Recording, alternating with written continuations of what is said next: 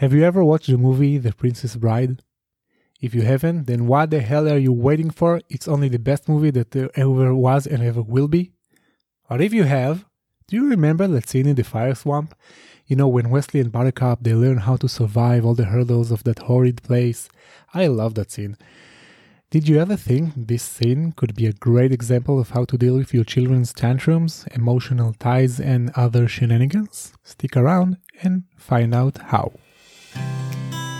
Welcome to the Apparently Parent podcast. My name is Eran Katz, and I'm a clinical psychologist, a parenting counselor, and also a father. In this show, we combine the art of parenting with the science of psychology. So, if you want to understand your children and yourself better, lead your family into calmer waters, and reach the end of the day with a smile on your face, you've come to the right place. I'm your host, Eran Katz. Hi, and welcome to the third episode of the Apparently Parent podcast. I am so psyched that you're here and took the time to listen to my show. It means the world to me, and it also tells me something really, really important. It tells me that you find yourself struggling as a parent and that you want things to be better. And that's great because that's why I created this podcast to help you find the tools, actions, and inner strength to lead your family back into calmer waters. And if you're listening to this in the time this episode comes out, we're already two months into the new year, the new decade, and is there a better time to start working on those skills? So, this episode is all about working on our parenting skills. And in one of the previous episodes, I talked about the parenting map, and I want to give you a quick recap. So, the way I look at parenting is that when you became a parent, you got a ship. You were handed down a ship, and that ship holds your family, and you're the captain of that ship. And it's up to you to bring that ship into safety. Do not let it sink, do not let it get lost. Avoid um, storms and pirates and other dangers. And one of the tools that will help you do that is the parenting map, which is an acronym that stands for mindfulness, attachment, and purpose. So today we're gonna start talking about mindfulness and more precisely about mindful parenting. And you may wonder what it has to do with the fire swamp scene. Don't worry, I will get to that. But first, what is mindfulness in the first place? So, mindfulness is a mental practice. It's something that we do with our minds, and it has to do with how we react to the world. I mean, the outer world around us and also our inner world. Our inner world means the thoughts, the emotions we have, physical sensations, etc. And in everything we do in life, we can either be more mindful or more mindless. As a quick example, as you're listening to this podcast, whatever you're doing right now, maybe you're driving, maybe you're on a workout, good for you, maybe you're doing the dishes, good for you eh, as well. And you can be more or less mindful to both the act of listening to me and the act of whatever else you're doing, right? So, for example, maybe you're hearing me talking, but you're preoccupied by other thoughts. Maybe you're on a commute and you're stressed about being late, late to work, so you are less mindful to my words at the moment because maybe you think about what your boss is gonna tell you when you get there. It can also be the other way around. Maybe you're taking care of the laundry right now and you're doing it automatically. You're not really noticing and thinking about the movement of your hands as they go about the clothes, and you're more preoccupied with listening to me. And there is actually nothing wrong with being mindless, it's actually beneficial sometimes. For example, when you're driving or walking, you don't not you don't want to think about every move your muscles make, right? So as we grow up, your brain must transfer transfer some actions into automatic control so we can clear our minds for other things. However, with time, we tend to use the same automation for other things in our lives, and it makes the most damage in our relationships. When we lose sight of what's going on, what's deeply and authentically going on in our relationships, in ourselves, in our spouses, in our children, and between everybody, we miss so much and we miss both the good and the bad things. And this is where relationships tend and can deteriorate sometimes. So let's think about parenting and see how mindfulness or mindlessness are affecting the way you parent your children. And I want you to imagine the following scenario. It may be familiar to you, maybe not. Try to imagine it. Let's say that you have a child that is in middle school, and the teacher calls you and she asks to see you. and you get there by yourself without your child after school. And she starts to tell you that your child has some several behavioral issues. He or she is not listening in the class, they come to class with no homework, sometimes they even skip classes, and they even got into some fights. And let's say that none of this is really news to you. You knew some of it, you didn't know the whole scope of it. But as you sit there and you're talking to the teacher and she's telling you all those things, you feel your mind is racing and it's getting filled with all those thoughts about the future. And you imagine your sweet child failing as an adult he flunks college, he's not able to keep a job, he's being violent, and he, has a shitty life. And then guilt swarms all over you, and anger catches your throat, and you're angry with yourself, and you're angry with your child, and maybe even angry with your with the teacher, and and when the conversation ends, you thank the teacher and you tell her something like, I'll take care of it. And you go back home, and the whole drive back home, you're just filled with worries and thoughts about the future and what you did wrong in the past. And you get home and you lash out on your surprised child. He doesn't know what's going on, he doesn't know where this is coming from. And as you go uh, to bed at the end of the day, you are worried and disappointed and confused. Now, if you look at it, you can see that all those things were merely thoughts created by your mind. Just thoughts. Okay? And let's be honest, these thoughts and feelings are valid. It's okay to worry about those things the teacher has said to you, right? And sometimes you should be worried about those things. However, I want you to notice how hard those thoughts and feelings were pulling you away from what is really going on. Okay? Your mind went way years into the future or back a couple of years ago to the past trying to find the source of this problem. And and all this guilt and anger prevented you from acknowledging what is going on right now which is your child is having some trouble in school and you should help him. So it's like your mind was kind of hijacked. You were not really in control of what you're thinking feeling where you want to go. This is the problem when you are mindless now, let's take this same scenario, but this time as you're sitting there with the teacher, you notice your mind racing, you notice the knot in your stomach and the anger that is catching in your chest, but you are able to slow down the thoughts. And you manage to hold on to those feelings, to notice them without acting on them. And again, you thank the teacher and you tell her that you're gonna do something about it, and you drive back home, and yeah, you're worried and maybe you're a little bit angry and you notice those thoughts and those feelings and you work with them in your mind and eventually you enter the home and you're more relaxed still worried still really wanting to solve this but more able to talk with your child and listen to your child instead of flashing at him or her and you go to bed and you put your head on the pillow and the worries are not keeping you awake and you feel confident that things could be better. So, where would you rather be? In the first scenario or the second scenario? I bet, I bet my money that, just like me, you'd prefer the second scenario. And I guess that you feel that the first scenario describes your days a little bit better. And I get that because you and me, we are on the same boat. Okay, we're riding those waves together.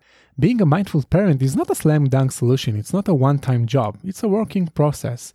And today you're gonna learn how to start doing it. So, why does it happen? Why does our mind do this in the first place? The main goal of your brain is to make sure you survive. The number one job your brain has is to notice danger and prepare you for dealing with it. This is part of the reason why your mind tends to jump all over the place instead of staying focused on one thing, because it helps you notice danger and, and be prepared for it. And this survival mode is also the reason why we tend to latch on the bad things and amplify them. Okay, in our story, as you listen to the teacher describing your child's behavior, and your mind takes those worrisome thoughts and makes them bigger.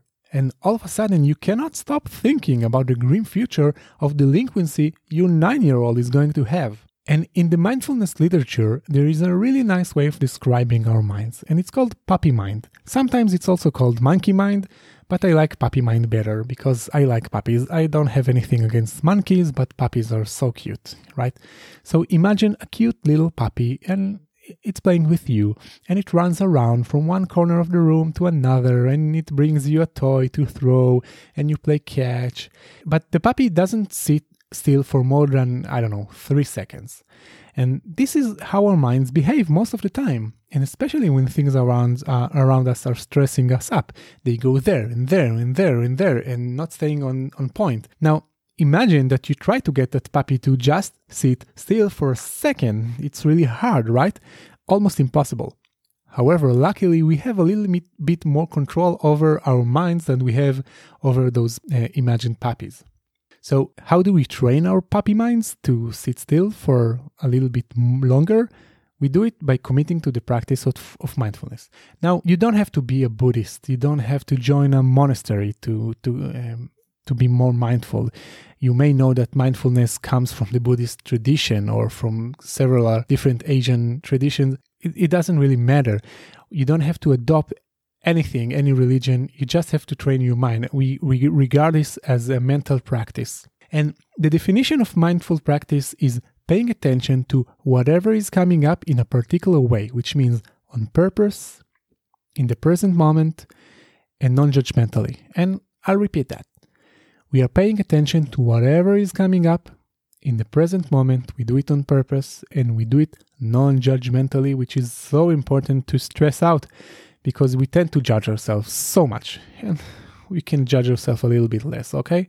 And you don't have to you know commit for hours and hours of meditation and i don't, don't really don't expect you to do that to do it. I don't do it. You're a parent. You can do it. But as little as 5 to 10 minutes a day of a mindful practice can really start to move the needle for you. Now if you want to learn more about how you can practice mindfulness or mindful parenting at the comfort of your own house, you can uh, go to the show notes of this episode. It's on apparentlyparent.com forward slash three. There you can download two things. One, you can download uh, my mindfulness practice guide. It's a PDF which you can download for free, and you have several examples and guides of how to practice uh, different kinds of mindful meditations. And again, five minutes a day. It's only it's all, all you need. And you can also download a recorded guided meditation that I've recorded for you. And you can download it to your phone and listen to it whenever you like to and practice with it. Now, why as a parent do you even have to care about it? Why should you practice mindful parenting? What are the benefits that it's going to bring you? Well, mindfulness is not a silver bullet. It's not a magic pill. It's not like if you start doing this, everything will be different and you're going to be all the time relaxed and chill. Really, it's not about that. But you will become more aware of your thoughts and your feelings as they come and go. You will become more aware of your child's needs and what he or she thinks and feels and what their thoughts and feelings are when as they come and go, which will make you more attuned with your child you will resonate more with whatever is going on with your child. And this will foster a better uh, relationship a secure relationship between you guys. And on top of that you you could regulate your emotions better. So when you feel angry or stressed or or afraid you you will be more able to regulate your own emotions. So you could be there for your child. And you will become less judgmental about yourself and your child which really helps the relationship and eventually, you will be more able to choose your battles and avoid impulsive reactions by your side. And if you think of, yourself like I like to think about parenting, like you're the captain of the ship, you will be a better navigator. You will notice storms before they arrive. You will know how to avoid them. You will know how to ride through the storm without uh, getting your ship under the water. Okay. So it will make you more proficient in this art of parenting. Now you may be still wondering why did I start this episode with The Princess Bride and the fire swamp scene? Well, first it's the best movie and I want to talk about it all the time. However, uh, for this uh, matter, being mindful is exactly what helped Westley and Buttercup survived the fire swamps, uh, the fire swamp in the first place, because th- they were the first people uh, that we know of that survived the fire swamp, right? And there are three dangers in the fire swamp, and they are known dangers. People know that there are the the crackling fires and the the quicksand pits, and the ROUSs, rodents, rodents of unusual size, and they don't know how to avoid them. And as they go into the swamp, Westley doesn't even believe the ROUSs exist. But they learn how to avoid those uh, dangers because they figure out that before uh, a fire bursts in from the ground, there's a crackling noise. So they learn how to avoid it by being mindful to it. They learn to recognize how the quicksand looks so they w- would not step into it. So, in a way, being more mindful and noticing their environment, their outer environment in this example, but we're talking also about our own mental uh, and inner environment.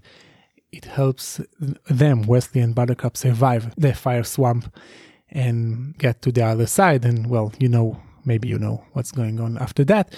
But this is what can help you um, survive your own fire swamps, your own storms, your own emotional tantrums. And when I mean your, and when I say your own, I mean your own family, the tantrums your children have, etc. So, what are you feeling right now? Can you commit to trying this? And I suggest let's do this together and commit to trying this simple mindful practice for just five minutes a day for the next week.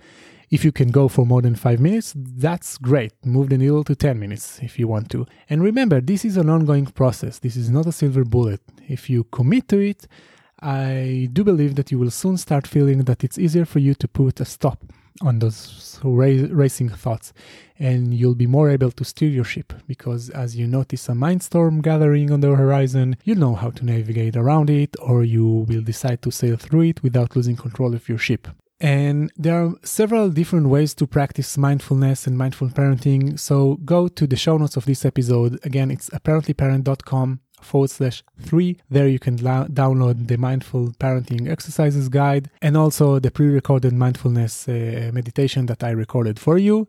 You can again, you can download it or listen in the, listen to it wherever you want to.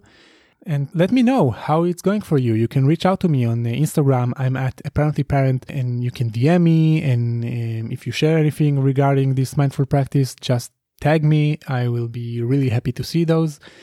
And thank you so much for listening to this show. As I'm saying every time, and I really mean it, it means the world to me that you took the time, that you invited me into your earbuds, into your lives, into your heart. If you haven't done so already, please subscribe to this show wherever you get your podcasts on so you'll never miss an episode. And if you enjoyed this episode, I'd love it if you could share it with whomever you think will find it interesting and useful uh, via email, your social media, whatever.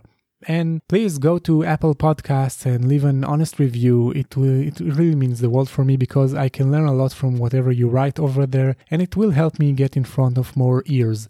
So that's it. If you want to reach me, I'm at apparentlyparent.com. And now I'm going to watch The Princess Bride once again. So bye.